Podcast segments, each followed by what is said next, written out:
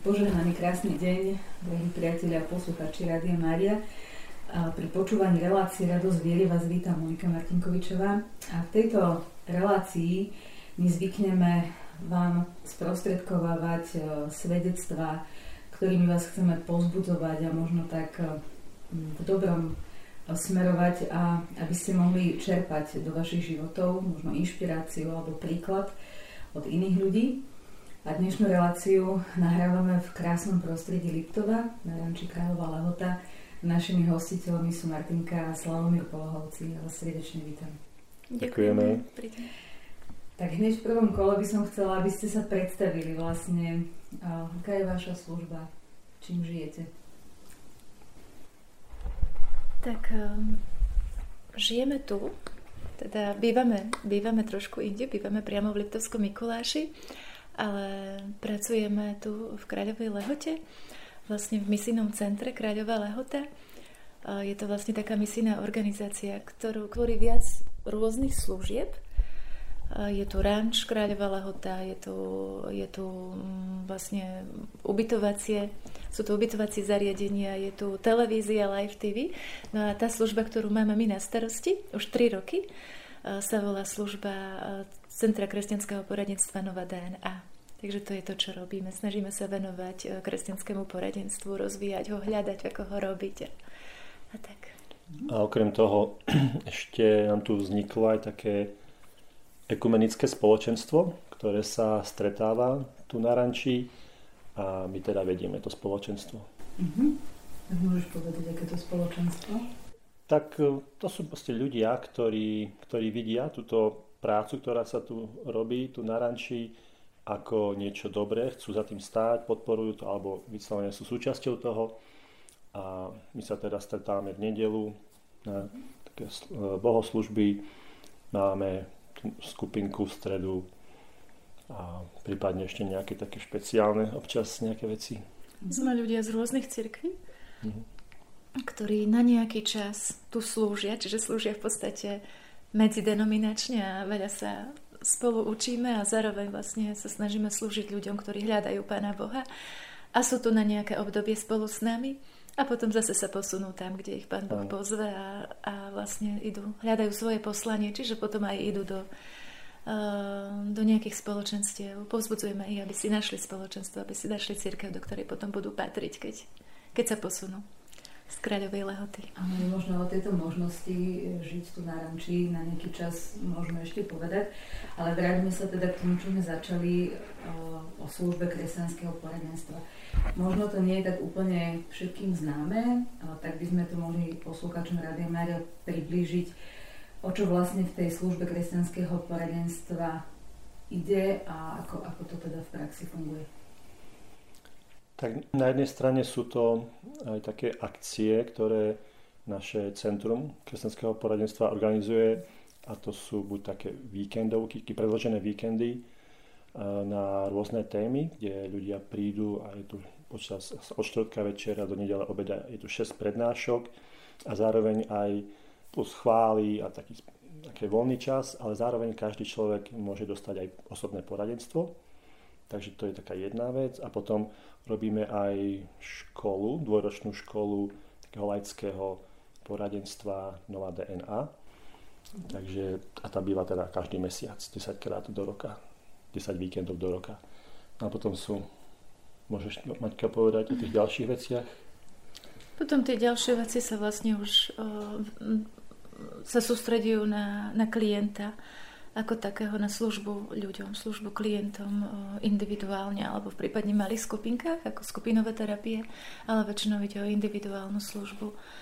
Čiže vyslovene je to, je to, dá sa povedať, že je to aj, slúžime aj psychoterapiou, slúžime kresťanským poradenstvom, čiže Ťažko mi je povedať, že čo je kresťanské poradenstvo. Ja by som povedala, že takto narýchlo by som povedala, že snažíme sa využívať všetko, čo sme sa naučili ale vlastne vychádzať z východisk Biblie a um, ak ľudia, ktorí k nám prichádzajú, sú otvorení hľadaniu Pána Boha v ich problémoch a v tom, čo prežívajú, tak je našou radosťou viesť k Pánu Bohu, viesť k hľadaniu odpovedí práve u Ňoho. Mm-hmm. Keď nás teraz tak po, počúvajú naši posluchači a rozhodli by sa prísť na kresťanské poradenstvo alebo stráviť tu taký predložený víkend a teda zapíšu sa podľa pokynov, ktoré dostanú na kresťanské poradenstvo a prídu, možno, možno majú pocit, že nemajú žiadny problém, alebo zase naopak majú niečo, čo ich tak dlhodobo ťaží a bolí.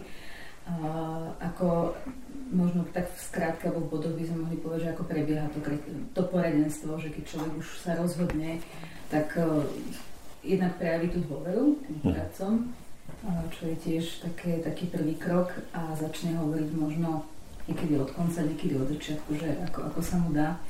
Takže ako to prebieha, keby sme tak mohli popísať trošku. Aby mali predstavu, by sa možno uh-huh. nebáli prísť. Ono je to asi veľmi individuálne. Naozaj závisí od toho, že s čím človek príde. Čiže hej, po takom krátkom predstavení, tak sa pýtame teda, že aký je jeho problém, s čím prichádza a snažíme sa teda nejak asi identifikovať, že či sme schopní v tomto momente urobiť nejaký, nejaký krok. Niekedy niekto možno potrebuje, je v takom zlom stave, že potrebuje možno najprv nejaké lieky od psychiatra, aby vôbec sa dalo s ním ísť ďalej. Hej, že toto sa snažíme neignorovať, ale naopak akože spolupracovať. No ale keď vidíme, že, že to, to môže k niečomu ísť, tak asi sa snažíme e, možno aj dohodnúť s tým klientom, že čo teda by sme mohli dnes, hej, keď máme hodinu alebo dve alebo tri možno maximálne, že k čomu sa dopracovať, aký krok urobiť. Hej, že by sme si dali taký nejaký možno cieľ pre túto chvíľu, ten jeden deň a potom už e, postupujeme. Veľmi individuálne. Veľmi. Ja by som povedala asi tak, že že vlastne na rozdiel od klasickej psychoterapie, ktorá trvá väčšinou nejakých 50 minút, tak my, má, my máme nastavený vlastne na základe skúseností, ktoré tu boli predtým, ako my sme sem prišli, my sme tu len 3 roky, ale ľudia, ktorí tu slúžili predtým, tak, eh, tak vlastne sa im osvedčila taká skúsenosť, že, že dať aspoň hodinku, ale väčšinou sa využíva 1,5 hodiny. Eh, pričom ľudia, keď prichádzajú na poradenstvo, tak sa môžu, tak sa vždycky objednajú, či, či chcú hodinu, Väčšinou si teda vyberajú tú 1,5 hodinu, alebo môžu mať aj viac. Najviac môže to byť celodenné poradenstvo, to znamená 3 hodiny do poludnia a 3 hodiny popoludní. A to využívajú ľudia, ktorí prichádzajú naozaj z čiže vlastne napríklad z Českej republiky, aby nemuseli toľko cestovať tak sa snažíme sa im venovať čo najviac, ale väčšinou, keď ľudia prídu na také dlhodobé poradenstvo, alebo teda dlhšie poradenstvo, tak už vieme, čo ideme riešiť. Hej, že sme dopredu dohodnutí, prečo takto človek prichádza. Čiže, eh, čiže je tu táto, táto možnosť. No a eh, pre nás je dôležité poznať ten cieľ, skúsiť spolu priznať cieľ, že, že spolu s tým klientom, že, že presne, že prečo teda uh, prišiel, a čo ho trápi. A niekedy oni sami vedia pomenovať, kam by sa chceli posunúť a čo by chceli, aby sa vyriešilo v ich životoch. A niekedy presne ako hovoríš, to vôbec netušia, že ich len e, trápi množstvo bolesti, množstvo uh, rôzne zmiešané emócie uh, z veci, ktoré sa udiali, alebo to ani nevedia pomenovať, že, že čo sa vlastne stalo, len vedia, čo cítia, čo prežívajú, keď im je dlhodobo ťažko. A vtedy je vlastne našou úlohou spolu s nimi skúmať, že kde to, odkiaľ to môže vyplývať, z akého Mm, presvedčenia, z akých e, nepravdivých alebo mm, nedostatočných, skreslených predstav, porozumení, či už o sebe, o Bohu, o iných ľuďoch a tak ďalej, čo vlastne spolu skúmame. Odkiaľ a kam? A, niek- a niekedy to je aj tak, že buď už oni vedia, že to je nejaký komplexný problém, že na to treba viac času a možno chcú si trošku aj oddychnúť, tak si dohodnú aj ubytovanie, stravu tu na ranči a prídu povedzme na 2 alebo 3 dní a majú 3 hodiny každý deň napríklad. Alebo niekedy už po nejakom prvom sa vidíme, že tam je viac vecí, ktoré treba riešiť, tak toto navrhneme, ak im to vyhovuje. Takže sú aj takéto možnosti. A potom zase je to veľmi iné, keď ide o, alebo dosť iné v niečom, keď, keď uh, slúžime um, ešte deťom, by som povedala, tínedžerom. Mm-hmm. A keď slúžime um, manželským párom a zase je to iné, keď slúžime dospelým jednotlivcom a tak ďalej. Takže ono je to také niečom podobné a v niečom veľmi špecifické. Aj závisí od toho, či ľudia majú nejaké vážnejšie psychické problémy, alebo či je to naozaj vzťahový problém, alebo nejaký proste zase mm. iný problém. Keď si spomenula už tie deti, tak dnes uh, vidíme či už na menších deťoch, väčších deťoch, tínedžeroch naozaj takú, takú stigmatizáciu v ich životoch, že sú proste smutné, že trpia možno depresiami. Ale to už, je, to už je nejaká taká fáza, ktorá je výsledkom takého dlhšieho trvania nejakého problému. A keby si tak mohla poradiť možno maminkám alebo rodičom, teda, že, že ako rozpoznať nejaké také problémy u tých detí skôr, ako príde depresii alebo k seba poškodzovaniu, to je dnes taký, taký častý fenomén. Mm-hmm. Že ako si viacej, alebo aký má taký správny pohľad na tie deti, aby sa tomu predišlo. Hm, to je taká komplexná, by som povedala, otázka. Ja si myslím, že je veľmi dôležité sa o dieťa zaujímať. Hej, že vlastne, mm, myslím si, že tam, kde je vzťah dôvery medzi rodičmi a dieťaťom, tak uh, tam si rodič uh, predpokladám, že veľmi ľahko všimne, ak sa niečo deje, že ak, ak dieťa prestane byť uh, otvorené napríklad voči rodičovi, ak začne niečo skrývať dlhodobo, na chvíľočku, to sa v, oble, v období názdiročn- no, na prežívania, keď je dieťa názdiročný, tak to je samozrejme, že, že proste prestáva byť tak otvorené voči rodičom, ako bolo predtým, ale, ale ak, ak, sa, ak, sa, ak sa prestane trošku viac zdieľať, ak prestane vlastne sa správať ako v bezpečnom prostredí, ak sa uzatvára, ak odchádza napríklad príliš často na internet, alebo si všimnú rodičia proste nejaké, nejaké nejaké také špecifické vyrušujúce správanie, ktoré sa opakuje alebo dokonca prehlbuje, tak si myslím, a, a nedá sa s dieťaťom o tom rozprávať, neotvára to pred rodičmi, tak by som sa išla potom poradiť, že môže to byť iba niečo bežné, môže to byť proste vyvinom dané, ale nemusí. Môže to byť aj niečo komplikované. Tým, že dnes deti tak veľmi veľa času trávia na internete um, a, rodič nemá veľmi možnosť už v tom veku, keď sú deti tínedžery, prísť na to, čo tam robí, ináč by mu vlastne už zasahoval do súkromia, tak uh, je tam to ohrozenie, ktoré je väčšie, alebo iné, ako bolo uh, v čase, keď my sme to spievali.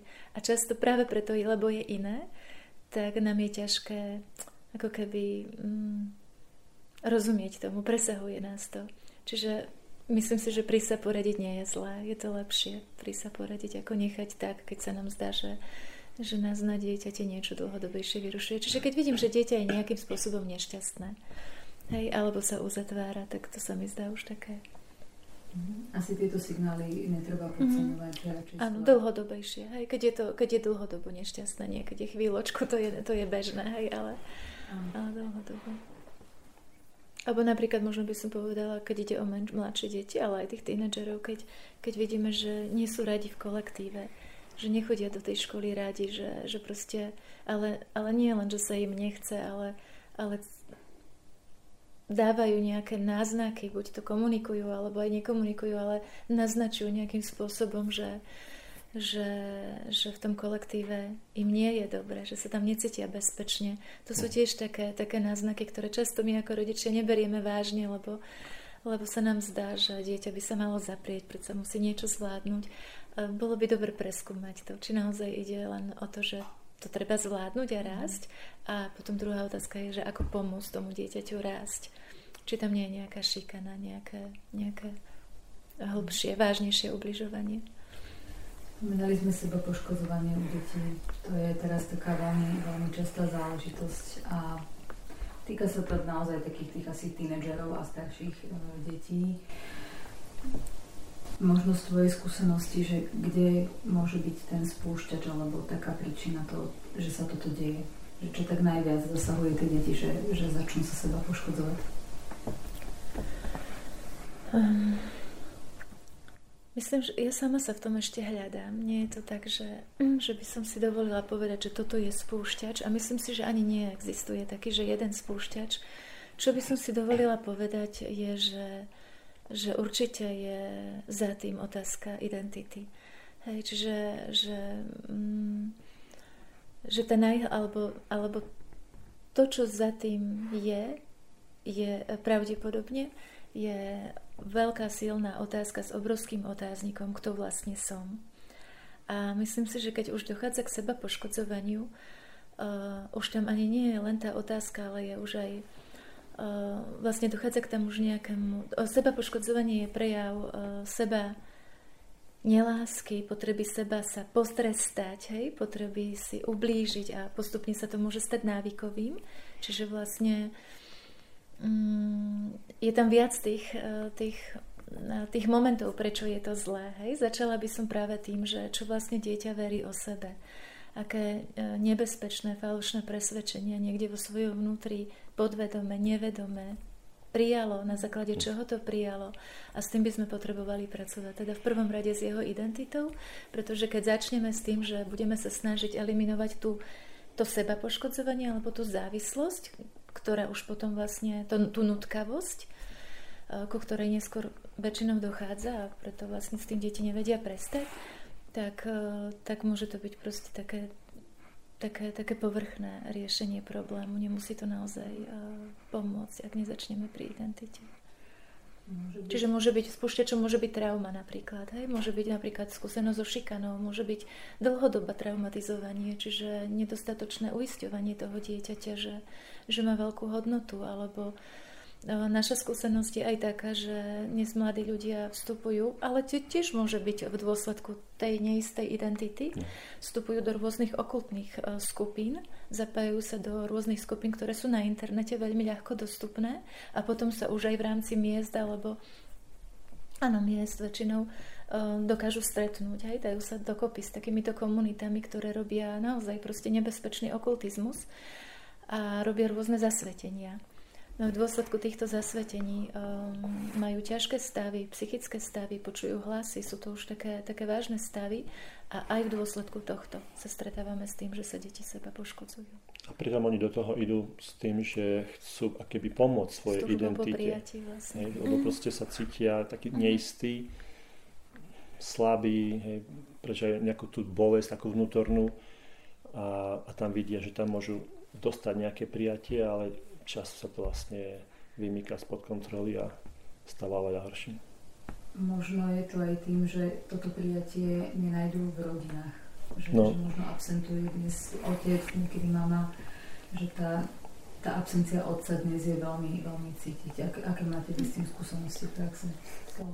Tak tam to najčastejšie začína v rodine. A ono to sa netýka len mladých, to sa týka vlastne každého. Aj nás. My všetci Hej, sme ne, mali nedokonalých rodičov, aj my sme nedokonalí rodičia, čiže tiež svojim deťom sme nedali toľko lásky, toľko prijatia, toľko pozornosti, koľko potrebovali. A, a teda, aspoň my tomu volám, hovoríme, že taká trauma s malým T, tam vznikne. Vznikne tam tá otázka, že kto vlastne som u toho dieťaťa a čím je to prostredie toxickejšie, že ešte menej tej lásky a možno viac ubliženia a tak, tak tá otázka je vážnejšia. A, a môže to byť tak, tak silná trauma, že proste dieťa no, nevie s tým žiť, že, že má pocit, že je nikto.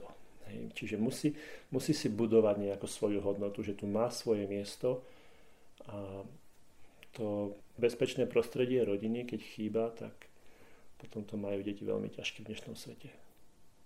Ale aby sme neboli takí smutní alebo neprinášali tú smutnú atmosféru, tak uh, Boh nás nenecháva samých a, a zjavuje riešenia, aj cesty, ako z toho von. Hmm. A, a preto dnes aj nahrávame tento rozhovor, pretože uh, môžeme povedať, že tak aj vám Boh odkrýva v tejto službe proste tie možnosti, ako pomôcť ľuďom a ako hľadať vlastne tie riešenia aj medzi odborníkmi. A toto bola taká tvoja túžba, Martinka, na minulých prednáškach, že možno by si to mohla ty lepšie povedať, že ako, ako hľadať tie cesty medzi odborníkmi alebo naprieč církvou a tak ďalej. Mm-hmm. To je také moje hľadanie, naozaj taká moja túžba, že um, že skúšať viesť väčší dialog, nevravím, že sa nevedie, ale možno trošku väčší dialog medzi, uh, medzi ľuďmi, uh, ktorí sa venujú práve tejto pomáhajúcim profesiám, čiže psychologom, psychologmi, špeciálnymi pedagógmi, psychoterapeutmi, lekármi a podobne. učiteľmi a ľuďmi, ktorí slúžia napríklad či už ako, ako teológovia v cirkvi alebo ako laickí služobníci. A myslím si, že je to veľmi dôležité, pretože um, v podstate keď sa na to pozeráme ako veriaci ľudia, na tieto problémy, tak um, alebo keď sa na to pozeráme z pohľadu kresťanského poradenstva, či z pastorálnej psychológie, mohli by sme vlastne um, kresťanské poradenstvo nazvať pastorálnou psychológiou, uh, tak vlastne vychádzame z východisk. Výcho- um, pre nás je veľmi dôležité, um, prijať ako východisko to, že existuje duchovný svet. Ano, že vlastne, že Biblia je teda pravdivá, Biblia je pravda a Biblia nám predkladá svet ako svet, v ktorom je to, čo vidíme, aj to, čo nevidíme. Um, ak je to teda tak, čo my veríme, že áno, tak, tak um, vlastne potrebujeme sa aj na problémy ľudí dívať um, takto komplexne, hej? Čo, vlastne, e, čo vlastne sa církev snaží robiť. A napríklad, ja asi keď som to spomínala, tak som hovorila o ťažkých traumách, typu, e, typu kde napríklad o disociatívnych poruchách osobnosti, lebo vlastne sa tomu trošku venujem teraz, to je už vlastne veľmi, jedna z takých veľmi vážnych, ťažkých diagnóz. A vlastne tam práve dochádza, e, tam to veľmi cítiť, aká je veľká potreba e, dialogu vlastne medzi odborníkmi, ktorí sa dlhodobo e, venujú psychotraumatológii, čiže výskumu v oblasti ošetrenia traumy ako takej, ale neberú do úvahy existenciu duchovného sveta, ktorej ale, ak teda existuje, môže byť prirodzene za utrpením týchto ľudí. Pretože mnohí ľudia, ktorí trpia disociatívnou poruchou osobnosti, sú zároveň ľudia, ktorí, um, ktorí, ktorí trpia v dôsledku rituálneho zneužívania. Hej, či vlastne, keďže boli súčasťou niečoho tak vážneho, rituálne zneužívanie je zároveň uh, s nimi je, je spojené so zasvetením človeka do niečoho duchovného. A tým pádom vlastne my, keď sa na to pozeráme z toho kresťanského hľadiska, nemôžeme za tým nevidieť to duchovno, do ktorého oni boli zasvetení, čiže cieľom toho zasvetenia bol duchovný vplyv, vplyv zlých duchov na toho človeka. Čo samozrejme církev rieši a keď vnímajú, že je tam vplyv zlých duchov na toho človeka, tak sa snažia o oslobodenie.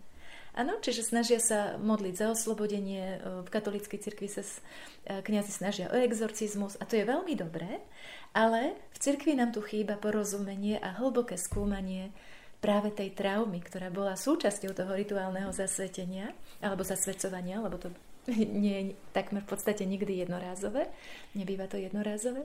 Takže vlastne za tým sú hrozne veľké traumy, ktoré tým človek reálne uh, trpí, ktorými t- reálne trpí, ale církev vlastne sa tomuto už venuje príliš málo. Čiže ako keby dochádza k tomu, že církev sa do nejakej miery venuje vyslobodeniu, ale človek potrebuje dlhodobé uzdravovanie, preto ani to vyslobodenie často nemá skutočný a dlhodobý efekt na jeho pokračujúce duševné a duchovné aj fyzické zdravie. A naopak, hej, odborníci, ktorí neberú do úvahy existenciu duchovného sveta, samozrejme, že nemôžu um, to riešiť duchovne, čiže riešia traumu, ale už uh, neriešia vlastne um, tú potrebu vyslobodenia, ktorú my vnímame. Hej? Čiže vlastne preto vnímam tú obrovskú potrebu rozhovoru, spoločného hľadania a chceme pomôcť ľuďom, ktorí trpia v takýchto, takýmito ťažkými problémami. Ale nie len takými. Toto je také, také už očividné, ale, ale myslím si, že proste, ak ten duchovný svet existuje, tak vlastne je to už, bolo by to super, keby sme sa mohli rozprávať a, a, a viesť dialog veriaci aj neveriaci, ľudia veriaci a neveriaci, odborníci z rôznych profesí. Bolo nie nič možné, možno prídeme k takémuto dialogu, aby to bolo vlastne prínosom, prínosom pre ľudí. Teším sa, že sme prišli do tohoto bodu, pretože to je bod, ktorého, na ktorý ja sa veľmi teším. A to je táto milá pomocka, ktorú ty používaš a je to pánačik Ja som. Ja by som bola veľmi rada, keby si nám predstavila tento projekt, ktorý je jeden, jedna možnosť ciest, ako pomôcť. A je to niečo, čo môže pomáhať aj ľuďom, ktorí naozaj pracujú v tých pomáhajúcich profesiách, učiteľom, pedagógom. Tak nech sa páči. Um, no, tak uh, tento panaček je taká, takou jednoduchou pomockou, ktorá, ktorá vznikla Vytvorili sme ju vlastne, dali sme ju vytvoriť spolu s manželom, tak spolu vznikala uh, v našom hľadaní. A vlastne uh, dôvod, alebo, alebo to, ako vznikla, áno, dôvod, prečo vznikla, je vlastne ten, že práve pri práci s mladými ľuďmi som, uh, som sa každú chvíľu ocitla v bode, keď som si uvedomila, že dieťa, alebo ten teda mladý človek názročný alebo mladý dospelý potrebuje, ja ho potrebujem nejako uistiť, že jeho život má zmysel, že jeho život má hodnotu, hej? že on má hodnotu ako, ako jednotlivec. A uh, keď sme sa o tom rozprávali, keď som sa snažila nejako prejsť z toho, čo sme spolu riešili k tomuto bodu, tak som si znovu a znovu uvedomovala a hovorila som to, zdieľala som to vlastne manželovi, že, že mám pocit, že to sa to nepreniká že ako keby to proste, je to tak veľmi abstraktné, že to, toto dieťa nevie uchopiť. Hej? Že vlastne ono má strach, prežíva, a teda nie dieťa, ale, ale aj deti, ale aj tí mladí ľudia, proste všetci my. Máme strach, máme úzkosť, prežívame, že naša hodnota závisí od e, toho, ja neviem, ako sa učíme, ako nás berú kamaráti a tak ďalej. A my sa potrebujeme o tej hodnote rozprávať a potrebujeme sa naučiť že jednak, že áno, áno, to, čo cítiš, napríklad to, že sa bojíš, že ťa kamaráti odmietnú, alebo to, že ťa to tak strašne bolí, že sa s tebou chlapec rozišiel, alebo niečo podobné, um, to je dôsledok toho, že ty máš veľmi silnú základnú potrebu a tá potreba sa volá cítiť sa hodnotný taký, aký si. No ale presne tento bod, toto pre mňa strašne, podľa mňa strašne dôležité niečo, je veľmi ťažko uchopiteľné. Je to veľmi abstraktné a ja som sa znovu a znovu cítila, že ako keby um, to nepreniká. Hej, že je to proste tak neuchopiteľné, že to nepreniká. Sama sebe som nevedela veriť v tom momente, ako som to hovorila. Tak sme hľadali, čo by sme mohli spraviť, aby táto abstraktná pravda bola uchopiteľnejšia a tak to vlastne vznikol tento panáčik. Hej, to bol výsledok, že... No, potreba uh-huh. zhmotniť. Zhmotniť to, uh-huh. no hej, alebo... Z, ilustrovať. Hej, ilustrovať. Uh-huh. Urobiť niečo, urobiť to abstraktné konkrétnejším. No, čiže vlastne ide o to, že sme vymysleli panáčika, ktorého sme si najprv len tak vyrobili svoje pre seba. Z papiera. Z papiera, no a a to je panaček, ktorý vlastne má na tričku napísané, že cítim sa hodnotný, čo vlastne reprezentuje, reprezentuje uh, najzákladnejšiu potrebu každého z nás. Vedieť, kto som. Hej, cítiť, že môj život, môj život ako jednotlivca má hodnotu.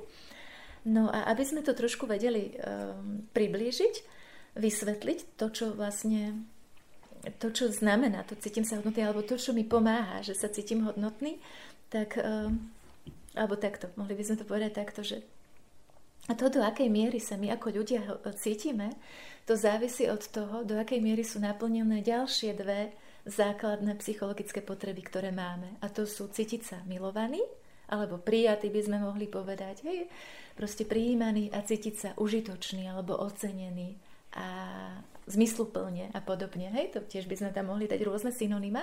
Čiže vlastne panačík, ja som, má nohy, ktoré reprezentujú tieto dve základné potreby. Cítiť sa milovaný a cítiť sa užitočný. No problém je v tom, že my sa cítime milovaní raz viac a raz menej a podľa toho sa mu vlastne, preto sa mu hýbu tie nohy. Hej? Takisto cítime sa užitočný viac alebo menej. Teda keď sa cíti človek menej užitočný alebo menej milovaný, tak vlastne sa cíti, ako ke, tá potreba je menej naplnená a my sa to snažíme vysvetliť poradenstve alebo zilustrovať e, pomocou tohto panačika tým, že no, ak sa necítim, ak sa cítim menej milovaný, tak vlastne tie moje nohy sú kratšie. A vtedy sa mi vlastne, alebo tá moja potreba je nenaplnená, tie nohy to len reprezentujú a vtedy sa mi ťažšie stojí na tomto svete, ťažšie sa mi stojí na, na pevnej zemi, ťažko sa mi, ťažšie sa mi kráča. Hej? Čiže čím menej sú tie potreby naplnené, tým menej som schopný ísť. Vlastne tu už tie nohy takmer nemám. Hej? Životom. Tým menej som schopný kráčať životom a byť v pohode, byť šťastný, naplňať proste, rozvíjať svoje dáry a tak ďalej. Hej? Čiže vlastne pomocou toho sa im to snažíme nejako, nejako ilustrovať, že, že vlastne toto sú základné potreby, ktoré každý z nás má a nie je to preto, nie sú to túžby.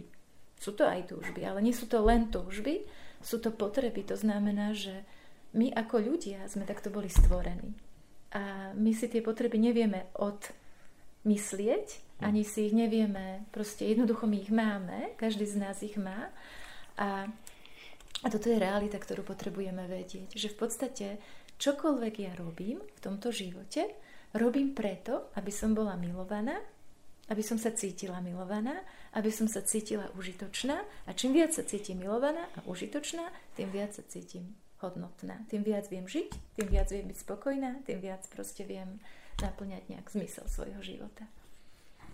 A potom tu máme ešte kríž a to môže vysvetliť Slavo. No, lebo v podstate uh, otázka je, že ako teda môžu byť tie naše potreby cítiť sa milovaní a cítiť sa užitočný, naplnené. A prirodzene my ich my to naplnenie pociťujeme, keď ľudia nám, nás prijímajú, tak sa cítime milovaní. Keď niekto nás pochváli, v škole, či v práci, tak sa cítime užitoční, že OK, alebo niekto možno len podnikateľ, keď dobre zarobí, tak sa cíti užitočný, hej, že proste má dobrý pocit z toho. Ale čo keď sa niečo nepodarí? Hej? A, a, a taký je život, že to nie, že čo ak sa, ale že, keď, že otázka je, kedy sa niečo nepodarí, kedy sa niekto zjaví, kto proste ma nepríjme, ale ma odmietne. A, a zrazu tá moja potreba proste je nenaplnená a ja sa už necítim hodnotný. Ale proste niekto ma z práce vyhodí, alebo nepodarí sa biznis a, a zrazu už nie som užitočný. Alebo zostarnem Hej, starí ľudia už nevládzu pracovať. A čo teraz? Už nemajú hodnotu za to, že za nimi nevidno nejaké reálne ovocie práce? Naozaj? Zrazu už, už majú nižšiu hodnotu? A to sú také veľmi reálne otázky. Čiže otázka pre nás bola, existuje teda nejaký trvalý, nejaký, nejaký zdroj naplňania týchto potrieb, ktorý nikdy nezlyhá kde sa nemusíme báť, že čo bude zajtra. No a toto vlastne presne predstavuje kríž, čiže ku panáčikovi teda sme dali vyrobiť aj takýto kríž, ktorý predstavuje nie nejaké naše utrpenie v živote, nejaký náš kríž, že aj keď vieme tam panáčika zavesiť na ten kríž, to neznamená, že je ukrižovaný, to má byť, ten kríž predstavuje to, čo Pán Boh pre nás urobil Ježišovi Kristovi. Že keď e, rozumieme, že prečo Pán Ježiš na kríž šiel, že tam išiel z lásky kvôli nám, a takto niekedy aj hovoríme našim klientom, že si predstav, že v podstate Ježiš videl kríž, ktorý ani pre neho nebol ľahký. V Getsemanskej záhrade veľmi zápasil, že či teda či to zvládne, hej, tak ako, ako človek tam zápasil. No a tam silno vidno tú jeho ľudskú stránku. Ale pritom sa pozerá teda na teba a na ten kríž a kvôli tebe sa on rozhoduje ísť na kríž. Čiže aká je tvoja hodnota? Čo ju určuje? V podstate krv Božieho syna. Tá krv vlastne, jeho vlastný život, ktorým on zaplatil za teba, hovorí, ako, ako máš ty cenu. Hej, toto vlastne môžu takto vidieť, tak to môže byť veľmi taký silný aha moment pre tých ľudí. Hej, že vlastne Ježiš nielen všeobecne kvôli celému svetu, ale aj kvôli mne išiel na kríž a tam vlastne, tam je jasne zapísaná cena môjho života, hodnota môjho života. Že on kvôli mne ide na kríž. On berie trest za moje hriechy na seba. Takže toto je, ukazuje, ako nás on miluje. Hej. Že on vlastne dal svoj život za nás. Čiže to je tá jedna noha, cítiť sa milovaný. A druhá noha, cítiť sa užitočný, tak tá je tiež u neho nádherne zabezpečená, naplnená, lebo Ježiš tým, že odtiaľ to odišiel a to neukončilo teda, že už teraz všetko je vyriešené, on vlastne on necháva tú církev s tým, že teraz je to na vás. Ja budem s vami, ale teraz je to na vás. V podstate on nás v istom zmysle potrebuje a myslím si, že keby církev lepšie plnila svoje, svoj, svoje úlohy, tak by aj svet mohol vyzerať inak, mohol by byť lepší. A teda, keď naozaj toto pochopíme a, a začneme objavovať svoje dary, to, ako nás stvoril, čo nám dáva, čo možno, a to súvisí s tým, čo asi od nás očakáva, tak keď začneme používať tieto dary, tak potom verím, že môžeme naozaj zažívať aj to, že môžeme byť užitoční pre ňo.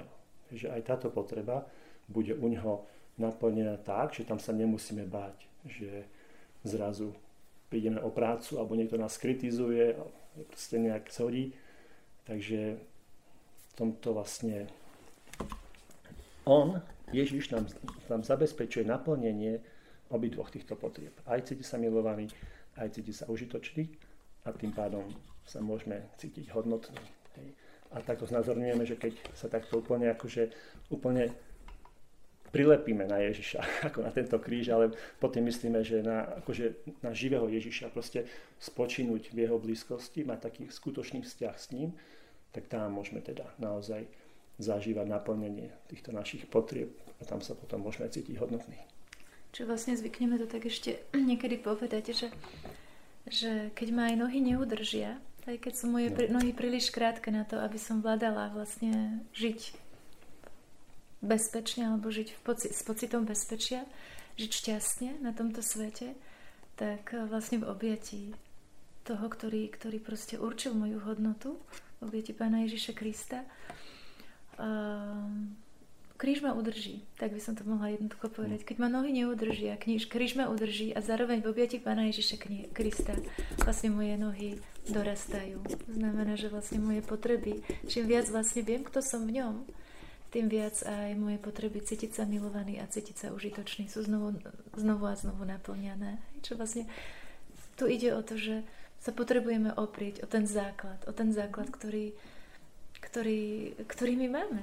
V obeti Pána Iša Krista máme základ, že naša hodnota je daná našim stvoriteľom. Hej, lebo bez Pána Ježiša, bez Evanielia, my vlastne nemáme na základe čoho sa uistiť, že sme ako jednotlivci hodnotní.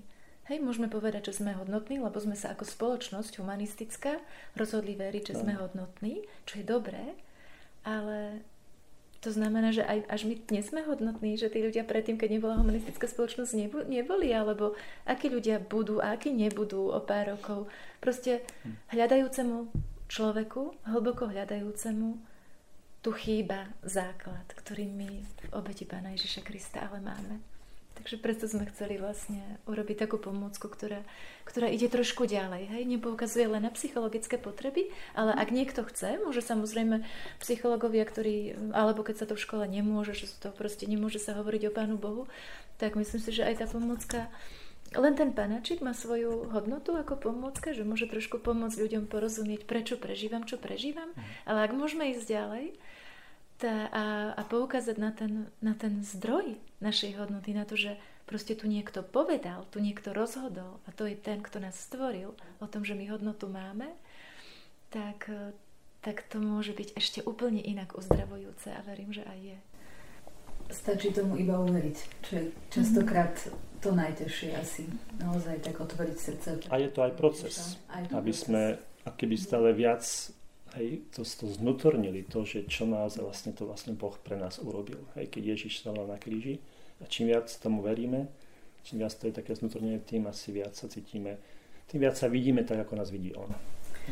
Nedá sa mi nespýtať, uh, aké sú reakcie, na, keď demonstruješ takto svojim klientom uh, na panáčikovi hodnotu s akými reakciami sa stretávaš, tak len krátkosti, keby si povedala. Ja sa stretávam s dobrými. Mňa tá pomocka mm. veľmi potešila a beriem to ako takú, taký dar od Pána Boha, že sme si prosili nejakú pomôcku, lebo sme cítili, že sa nevieme, nevieme komunikovať, čo by sme chceli, teda pomôcť klientom. Takže my sa smejeme, že sa stáva takým maskotom tu v Kráľovej lehote, že pomaly v každej miestnosti sa používa. A, a naši dobrovoľníci, ktorí teda, máme tu takých mladých ľudí, ktorí prichádzajú na dlhodobejší pobyt, mm-hmm. niektorí e, na taký dobrovoľnícky pobyt, tak e, tí ho už tak poznajú. Často sa, často sa vlastne o neho opierajú, často si uvedomujú, že aha, toto prežívam preto, lebo mám potrebu cítiť sa užitočný. Hej, toto ma zranilo preto, lebo som práve nebol ocenený a ja mám potrebu cítiť sa užitočný, alebo práve som bol, cítim sa odmietnutý a ja mám vlastne tú potrebu cítiť sa milovaný a tak ďalej. Čiže vlastne ako keby im to zhmotnilo tú, alebo približilo tie, tie dôležité uh, pravdy, ktoré je dobré vedieť o sebe. Aj v mhm. rámci prevencie, aj v rámci takého osobnostného rastu. Hej. Keď si ešte spomínala teda dobrovoľníkov, ľudí, ktorí tu žijú uh-huh. spolu s vami na ranči, uh, sú nejaké podmienky, ktoré teda musí splniť človek, ktorý sa takto rozhodne, uh, že tu môže žiť, alebo že za akých teda okolností, alebo ako, ako to je, keď... Um, dobrovoľnícky pobyt je pobyt pre mladých ľudí od 18 do 30 rokov a môžu prísť najviac na jeden rok.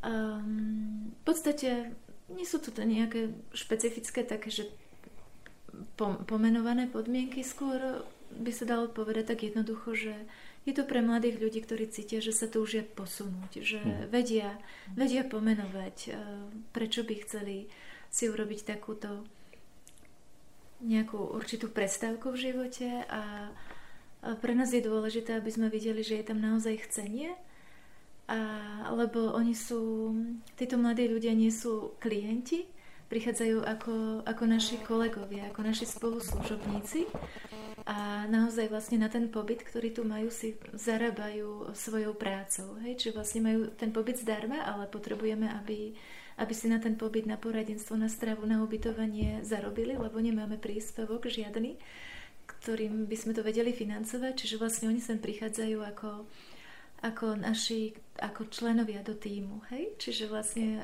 robia pomocnú prácu, ktorá nie je náročná, ale pomáhajú nám zabezpečovať vlastne všetky aktivity, ktoré sa tu dejú a, a zároveň vlastne popri tom majú priestor na tento svoj osobnostný a, a duchovný posun. Čiže majú vlastne každý týždeň poradenstvo a snažíme sa nejako posúvať k cieľu, ktorý si oni sami možno s našou pomocou zadefinujú. Mm-hmm by sme, aby, ak by posluchači teda chceli nájsť ešte také komplexnejšie informácie vôbec o, o celom tomto ranči, o tom všetkom, čo tu môžu zažiť, čo môžu tu načerpať, ale takisto aj informácie o pánačikovi. Ja som mám mnohých ďalších aktivitách, tak môžeme povedať webovú stránku. To je uh, Rans Kráľová Lehota www.novadna.sk Alebo potom www.novadna.sk Oni sú tie stránky prepojené, čiže keď niekto ide na ranč, tak si ľahko uh-huh. preklikne rovno potom na Nová DNA.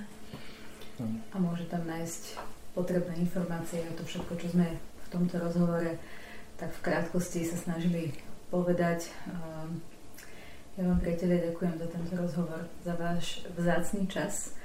A prajem vám ešte taký požehnaný, naozaj požehnaný čas adventu, Vianoc, aby ste naozaj tak prežili tú Božú blízkosť aj v tej vašej službe a naozaj by ste boli takí naplnení a naplňali aj tých, ktorí sem prichádzajú, aby ste boli tými Božími nástrojmi. Veľmi pekne ďakujem za tento rozhovor. Aj my veľmi pekne ďakujeme. ďakujeme.